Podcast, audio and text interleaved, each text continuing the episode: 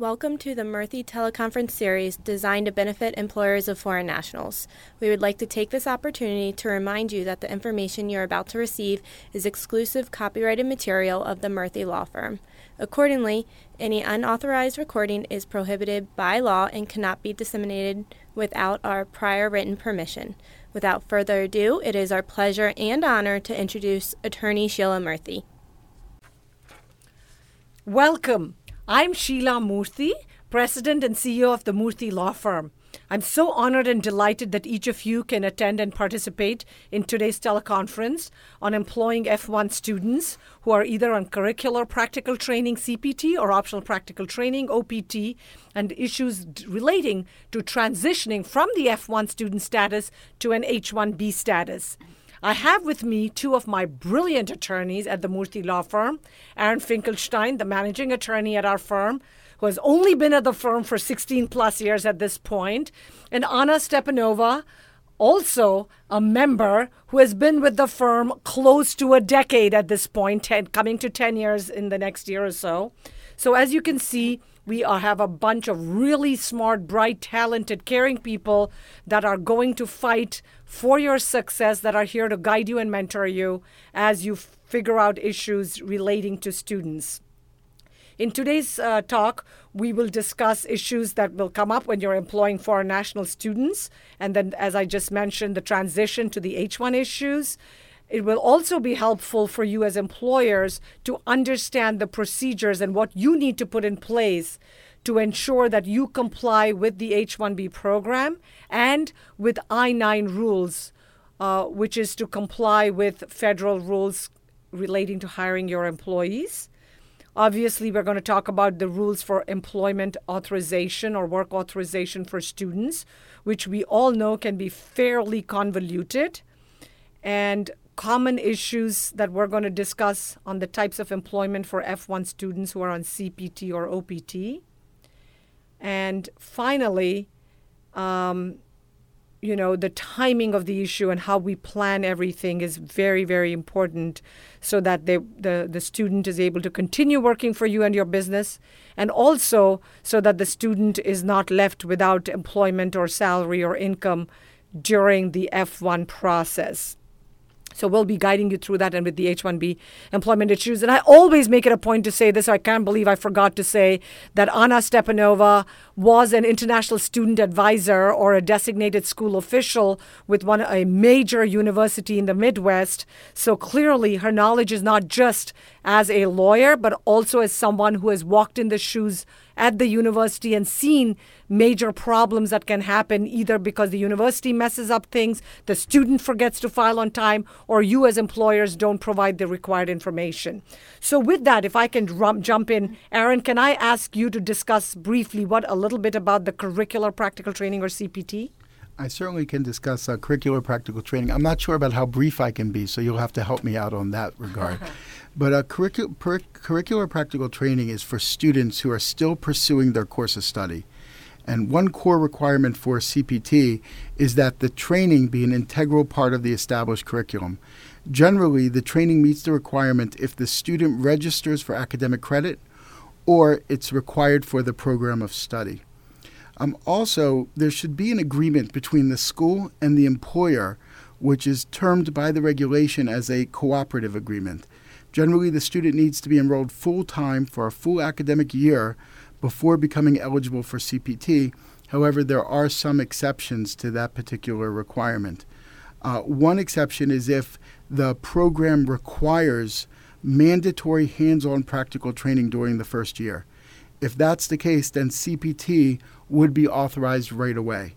Uh, unfortunately, there's not a lot of programs that are out there. Some examples might be uh, the MBA programs, have some of them have it. There are some engineering programs that have it also. Uh, you really have to look to find that. Uh, the second one is if the student is already in a program or just completed a program and they're transferring to a new program of study and there's no interruption between the two programs.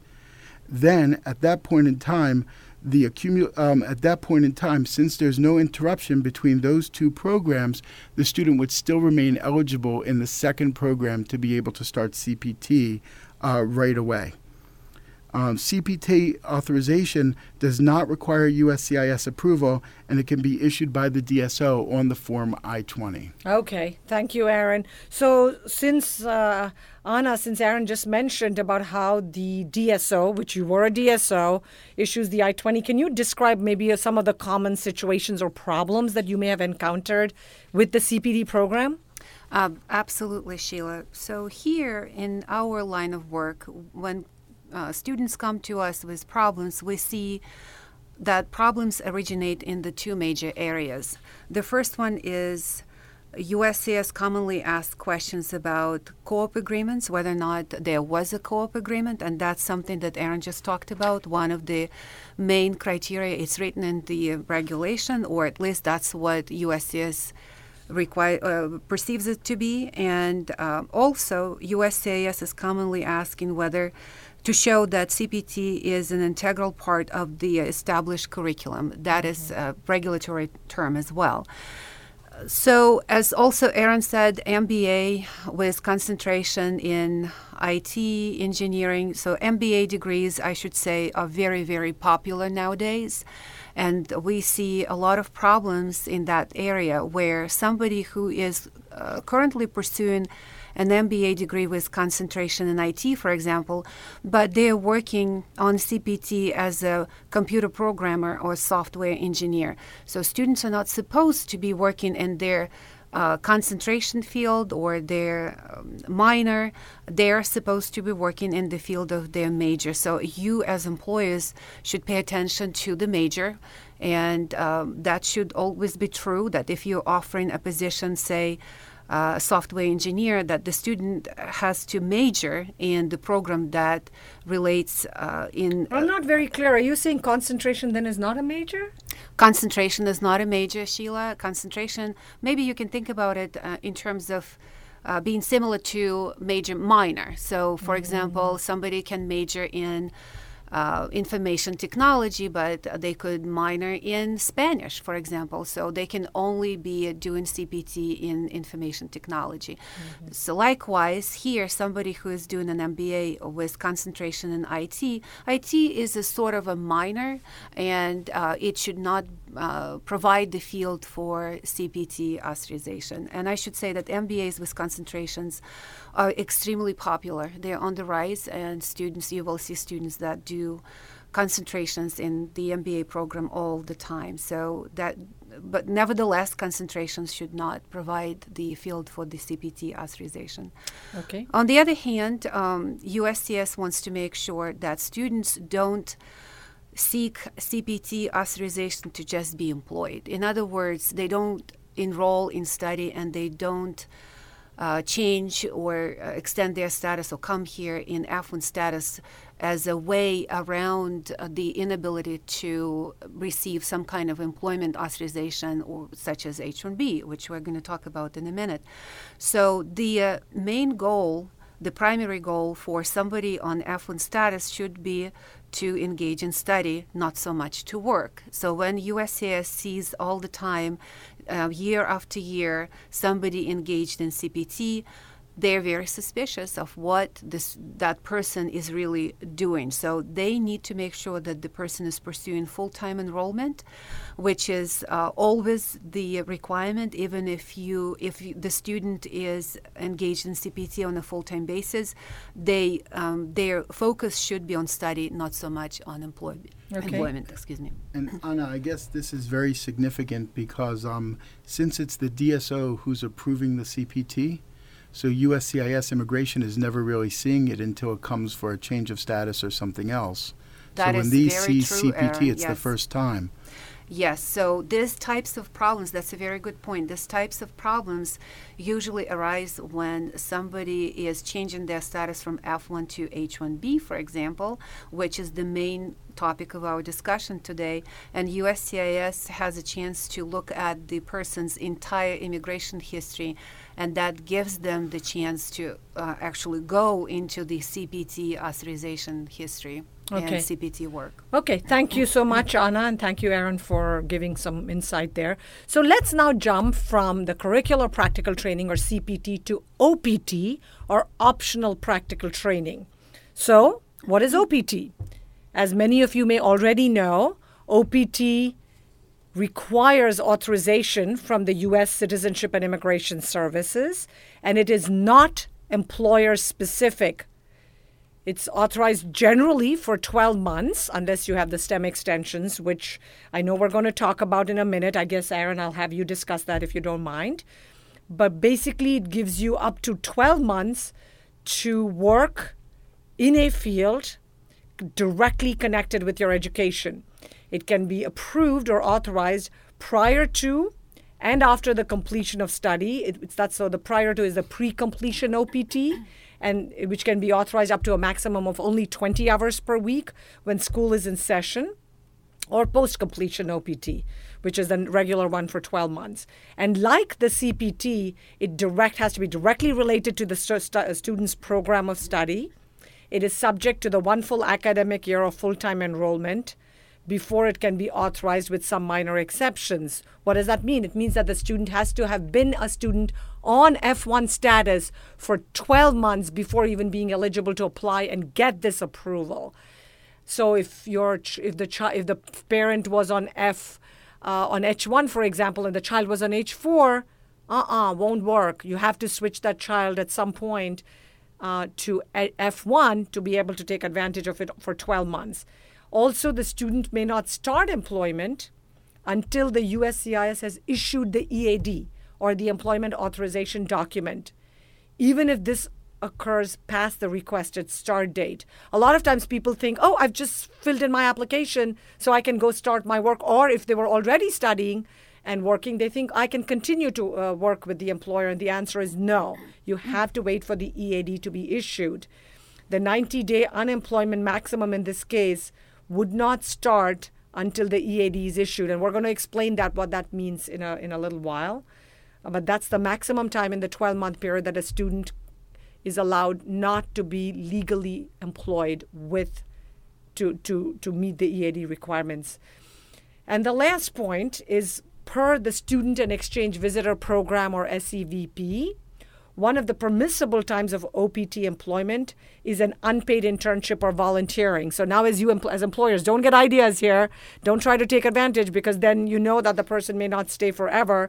But unpaid employment should not violate labor laws just to satisfy the OPT requirement. There was some debate where USCIS was giving companies and businesses a hard time saying, "Show us proof." Of your uh, of the person having earned a salary, but now they've backed off from that position. But honestly, it makes sense for you as employers to really consider paying the kids so that they are excited and happy to come back and work with you um, about it. So, anyway, that's a very broad overview of the OPT program. So, Aaron, can you explain a little bit more about the STEM or science, technology, engineering, and math for OPTs and what benefits they enjoy over regular OPTs? Okay, so sure, absolutely, Sheila. So as Sheila mentioned, the students who've graduated with degrees in science, technology, engineering, or math, STEM, if you will, are eligible for an additional one-time 17-month extension of OPT beyond the original 12 months.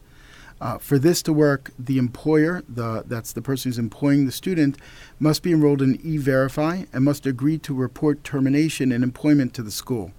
The student's DSO also has to provide the student with instructions to give the employer on how to report that type of termination.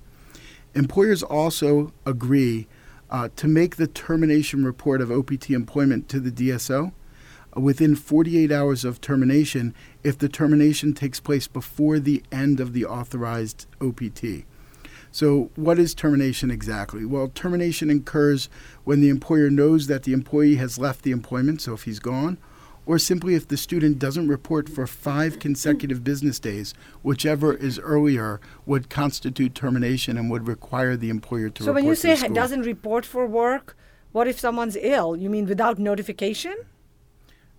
Because what if I'm ill and I just can't or didn't? well, or not, to even notify you and say I can't. well, not reporting for work would be without notification. Okay. Because the r- fact is, if it's a permissible day off, such as a weekend or such as a day when the employer acknowledges that it's okay for you not to be there, like vacation, that would not count against you. Um, in addition, if the employer does not receive the instructions from the student uh, from the student employee about how to cause the termination to take place, then on the I-20 form there's an address that lists that's listed for the school. They should go ahead and send the notice of termination to the school address listed there. Uh, the total time for the initial OPT and for the STEM OPT that a student can be out of work is 120 days. So instead of the 90, it's 120. You get an extra 30 day bonus for almost uh, a year and a half and over because of the cap gap extension. So it's a it's not a whole lot of leeway that people have in, in dealing with this issue. So f- thank you, Aaron. Uh, Anna, I know there there's the STEM OPT rule that is out there that is expected to be published very soon in the Federal Register a lot of companies employers and individuals even foreign students are very concerned about what does this mean? When will it become implemented? Can you give us a little bit of overview on that? Absolutely. That's a very hot topic these days so we are expecting the publication of the new rule shortly. But first i'm going to give you a little bit of the history of the rule. So what is STEM and where did STEM come from, the STEM OPT rule? Well, it came um, it was enacted in April 2008 together with the cap gap benefit, so it's part of the same rule. but uh, specifically, the STEM OPT rule was invalidated uh, last year in August 2015 by the U.S. District Court um, for the District of Columbia in the case that was called Washington Alliance of Technology Workers v. Department of Homeland Security. In that case, the judge basically said that when DHS enacted the rule in April 2008, they didn't follow the standard uh, rule-making process. So they, uh, the judge said, okay, the rule is not going to go into is going to be stopped unless you can show that you are able to uh, publish the rule and have it enacted following uh, the uh, standard rulemaking process. So, therefore, the decision was stayed until initially February 12th. DHS published the uh, proposed rule in October last year, and they received over 50,000 comments. Oh my God. It was overwhelming. It was overwhelming. So, what did DHS do? They asked that the court uh, postpone the deadline of initially February 12th until later, and the district court agreed. They now gave DHS until May 10th, 2016, and it's coming up shortly, um, to, to publish the final rule and uh, the uh, proposal was already submitted to the Office of Management and Budget, which is the last action before the rule goes into the Federal Register. So any day now, we expect that the uh, final rule will be published in the Federal Register, and that's going to be replace, basically replace the April 2008 rule. So do we know what the final regulation may actually look like? Do we have a feel for it based on what we, we have, have so a feel for it, but nobody knows exactly mm-hmm. what it's going to be. If it's anything like the proposed rule that um, USCIS, DHS uh, published in October or announced uh, rather in October 2015. So uh, we anticipate that the STEM extension will now be longer. Instead of 17 months, it will be 24 so months. So that's good news for employers and very employees. good news. Mm-hmm. Um, and it will also increase the limitation of one STEM OPT per life. Um, per lifetime to two such authorizations. So a student would actually be eligible for two STEM extensions following two initial OPT periods, and they're going to be longer now. The maximum unemployment eh, will be, or we expect it to be extended to 150 days. But it all comes at a price because there will also be more restrictions and obligations um, also applicable to employers. So, for example, the proposed rule, as it was announced in October last year, um, was uh, had the provision for a formal plan of training that the employer will be uh, developing with the student, and it didn't it didn't look to be easy. So employers should be ready, but of course we'll know for sure what the final rule looks like when it goes into the Federal Register. And as soon as it gets published, we will uh, publish or we will post uh, an analysis on Murthy.com. So stay tuned to that for that. Okay, wonderful. Thank you, Anna. Well, there's as, as it's sort of always like everything in life. Nothing is black or white. Everything's gray, and so you have a little bit of both. And Aaron. Well, I was just wondering, Anna. So we know that the judge has ordered the USCIS to put those rules in and to get them up as quickly as possible, but I don't think there's any specific order to OMB. So, Office of Management and Budget, are they going to comply with? Do you have any sense if they're going to look to comply with the May deadline that we're looking at? That's a good question, Aaron, but I, I think everybody will be surprised if they don't. There is so much that went into this, and um, everybody is waiting. And OMB knows very well that everybody has been waiting for this rule to be published by the deadline. The court is not expected to, to postpone it again, and we still have more than a month, so it's likely that it will be published by the deadline. Yeah, great. So, listen, being very mindful of the time because we try to wrap this up between 30 and 45 minutes, and we're already past the 20 minute mark at this time. We're going to try to ra- move a little bit faster if we can. So, we've completed the CPT and the OPT issues. Now, we're going to ta- discuss briefly about transitioning from F1, CPT, and OPT or OPT to the H1B. Uh, many of you know that there's a quota or cap on H1s maximum and employ maximum number of H1s that are available. In the general quota are 65,000 for US master's degrees from non-profit institutions of higher education. Those who have a US master's degree or higher it's an additional 20,000 and in this 65,000 you also have the quota that's available for Chile and Singapore nationals.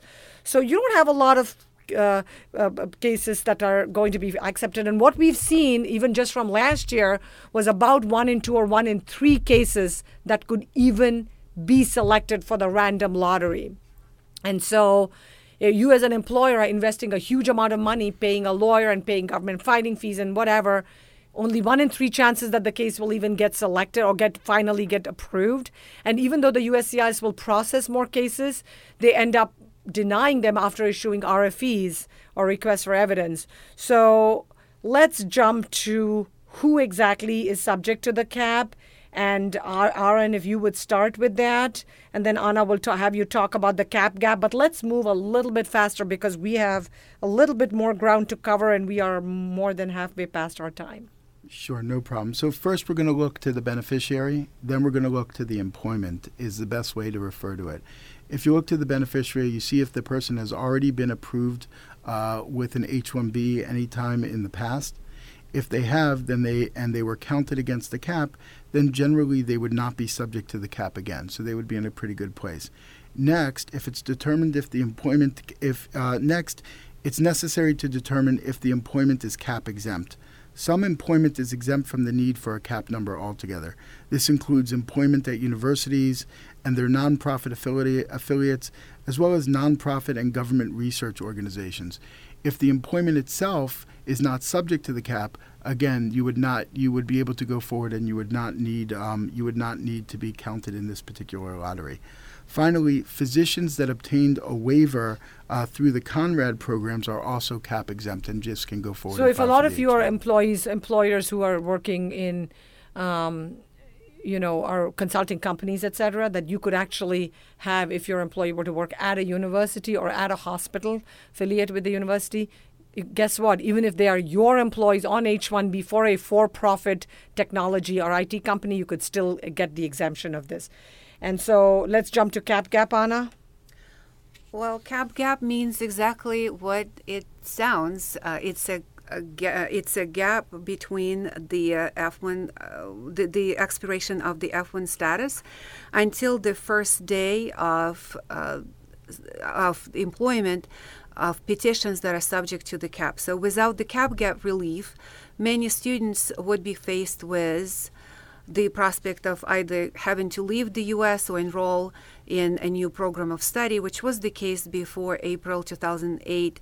And as I mentioned, the cap gap was uh, relief was introduced together with the same um, in the same role with the STEM extension. Yeah, yeah, exactly. So the next issue that we are just going to quickly go through is, you know, the option. Basically, the at this time because the entire ca- because of the court uh, case that Anna had just mentioned, all of this is actually put on hold. So we don't even know if the cap gap is technically in effect at this moment, which is kind of a little bizarre and scary.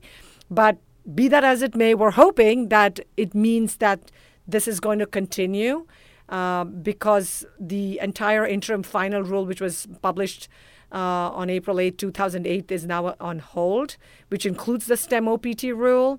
And so we don't know the clear effect this is going to have, but we're hoping everything will continue as, as business as usual when and if the final um, regulations are Im- actually impl- passed and implemented, as Anna had mentioned, by May 10th of 2016. And Anna, you want to say something before we Exactly. The hope is that the cap gap extension is going to stay in place exactly as it was in the uh, April 2008 rule. The STEM is going to change, probably, Yeah. most likely, but the cap gap should stay the But same. But in the rule, the interim rule that they wanted additional time, it had the cap gap in that rule as well. yes, it, it's, had it's the same way it was, was it always before. was. Aaron, did you want to add something? You look like you were dying to say something. No, I think Anna hit the point Okay. exactly that way. Okay, great. So let's just jump to what exactly do the cap gap provisions provide? Like, what are the restrictions or specific conditions to qualify for the cap gap? And Anna, after that, you might want to clarify events about the maximum period of time for the cap gap. Sure. So, in short, what cap gap does is it gives us status and work authorization extension for F1 students in certain situations. One situation, the situation is as follows those who timely filed an H 1B case with a request for a change of status. Uh, so that means if you ask for consular processing or to get the stamp, as it's commonly referred to, at the consulate overseas, then it would not apply. That you indicated a start date for your H 1B as of October 1, and that you have status and work authorization for students on, on and status and work authorization for students on OPT automatically continued until October 1st or until the H 1B cap case is rejected uh, which includes not being picked in the lottery, denied, or revoked, whichever is earlier. In order to be eligible for F1, students must have, in, order to be eligible, excuse me, F students must not otherwise have violated their status, and it also automatically extends the spouses and children's the, the F2 status as well. Okay, and it's interesting that they've made October 1st as the mandatory date each year because it made sense initially, but then they changed the regulations to add five working days in April. So potentially, you know, they really, instead of October 1st, they could have made it 5th of October or whatever, but I guess it just for convenience and ease, they left it at October 1. So that's just something I'm throwing out there. Anna, can we just jump a little bit into if you could clarify what events affect the maximum period of time of cap gap extension? That is a very important question for a lot of people. Every year, when there is a lottery, and there has been a lottery in the last few years, which we expect to be the case again this year, USCIS um, returns petitions that uh, have not been picked in the lottery and they process the petitions that have been. And uh, SEVP, as Sheila already introduced the term Student and Exchange Visitor Program, put in place some of the dates for what exactly it's, it means for students whose petitions were timed file, uh, filed timely, but they don't know if the petition was picked in the lottery or not. So last time that SEVP put the dates in place was 2013, if I'm not mistaken, when uh, they said that it's estimated that USCIS should be done issuing all of the receipt notices and returning the petitions by June 2nd. So if your petition was filed properly and you still had employment authorization as of the date of filing, which should be in the first week of April, then you can continue working until June 2nd, even if you don't know if uh, your petition was picked in the lottery. And after that, you have 60 days of grace period until August 2nd. However, in the past few years, USCIS commonly did not issue receipt notices and didn't uh, notify people who filed petitions whether or not they were accepted for processing until later. So, if that's the case, your employee should stop working after June 2nd and assume that the petition was not picked in the lottery And if the receipt comes in later, then they can resume employment. The only thing to consider here is, however, that if the student employee stops working on June 2nd and the petition is received later, then the time that they stay off work is going to count towards the 90 or 120 day limitation on unemployment. Well, but uh, I'm not very clear. Maybe I'm getting a little confused here. I don't know that there was anything anywhere in any regulation which specifically said June 2nd you have to stop. Why would you stop if I'm the employer? and they take three months to issue the receipt notice that's uh, unless i hear unless i get the package back saying sorry you weren't picked for the lottery i'm going to continue right is there a problem According to SEVP, there is a problem because uh, CapGap is not supposed to apply to students who don't have pending or approved petitions.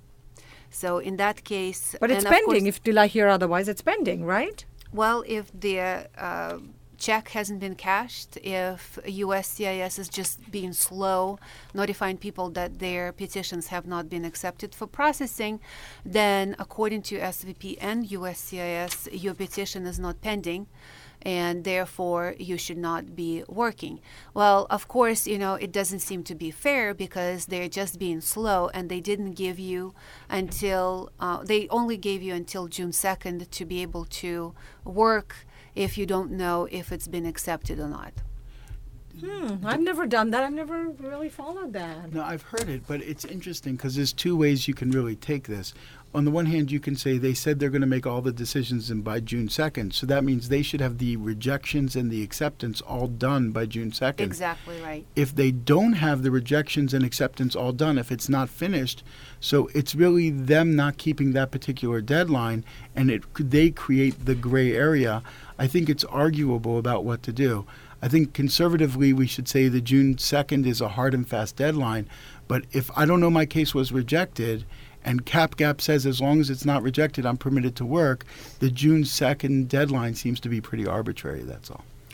And uh, remember that this is SEVP's deadline. And anyway, USCIS doesn't care what SEVP says or does, so the two are not necessarily It's- always in sync exactly. each other. It's only a point of reference, and we Right. mention it here because there is nothing else out there that could indicate what people should do in this situation. True, true, true. So, from the petitioning employer's point of view, you as an employer that's on the conference call, you would know that the H 1B petition was timely filed, as explained by Aaron and Anna. You would know if you've requested a change of status. You would know if you've asked for an October 1st start date. And until the receipt notice is issued by the USCIS, only the petitioner or the attorney or whoever is, will, is preparing the package would know whether it was properly filed timely filed and with the correct date. Once the USCIS actually issues the receipt notice, the information then goes onto their system and it will update the student's service record with the SEVP. However, we have seen instances where the data does not transfer properly. And then students, of course, are responsible for checking with the DSO and verifying that their SEVIS record has been updated with the extension so there isn't this gaping black hole showing that there was no employment. And students also will not be personally notified of a withdrawn or denied H1 petition. It will only go to the employer, the prospective employer. So it is important for the students to maintain contact with the employer and with the DSO. So if you are the employer, on the conference call today, you really need to notify the students so that they're not sort of continuously working, thinking everything is hunky dory. Okay, so let's. I know we have just maybe five more, ten more minutes to wrap up. So, should the student obtain any new I 20 forms from the school to reflect the fact that he or she is in a period of cap gap extension?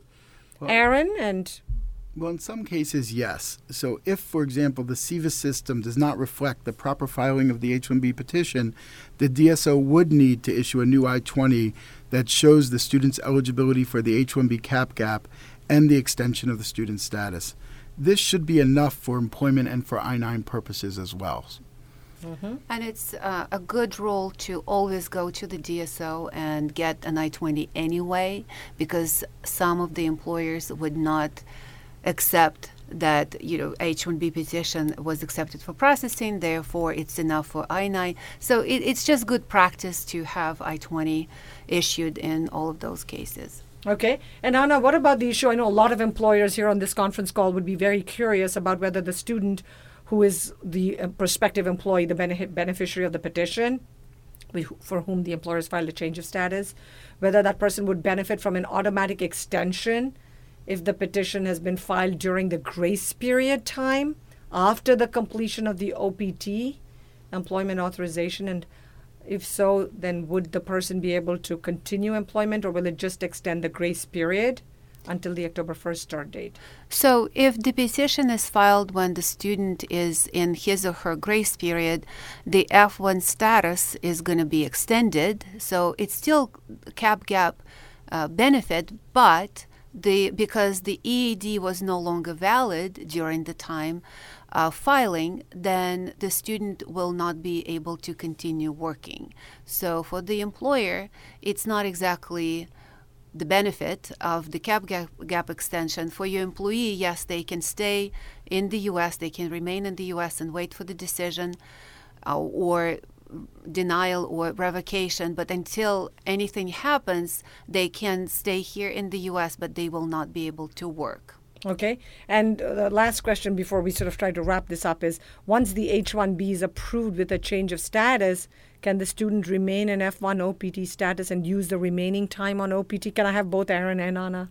Sure. So I'm going to say no, they can't, because once the H 1B petition is approved with a change of status, the beneficiary must begin the H 1B employment on the petition validity date. The remaining time in OPT cannot be reclaimed, it's simply lost. And we have a lot of students, employees who come to us and said, "But I didn't want to my status to be changed, so I assumed I just I was still on F1." So what do you do in those situations? If the H1B petition is approved before the October 1st start date, the employer must withdraw the petition or at least request from USCIS that the petition be withdrawn, and then hopefully with the acknowledgement of from USCIS that the petition was in fact withdrawn, the student should go back to their DSO, and the DSO should correct the SEVIS record, and they can do so by contacting the SEVP help desk. If it's past October 1st and they have a 994 for the change of status to H1, then it's too late to do it this way. So okay. they are in H1B status. Okay, thanks, Anna. Thank you, Aaron. Okay, so as we know, students and recent graduates, especially STEM grads, are very valuable resources for most of us as employers, most of you on the call. And I know you're taking advantage of it, which is why we have so many people who are listening to this session. And since many of these students and recent graduates are nationals from other countries, employers, as employers, you need to be particularly aware of all of these potential issues and complexities. We've really touched the tip of the iceberg. Obviously, you can't do a good overview in a short period of time.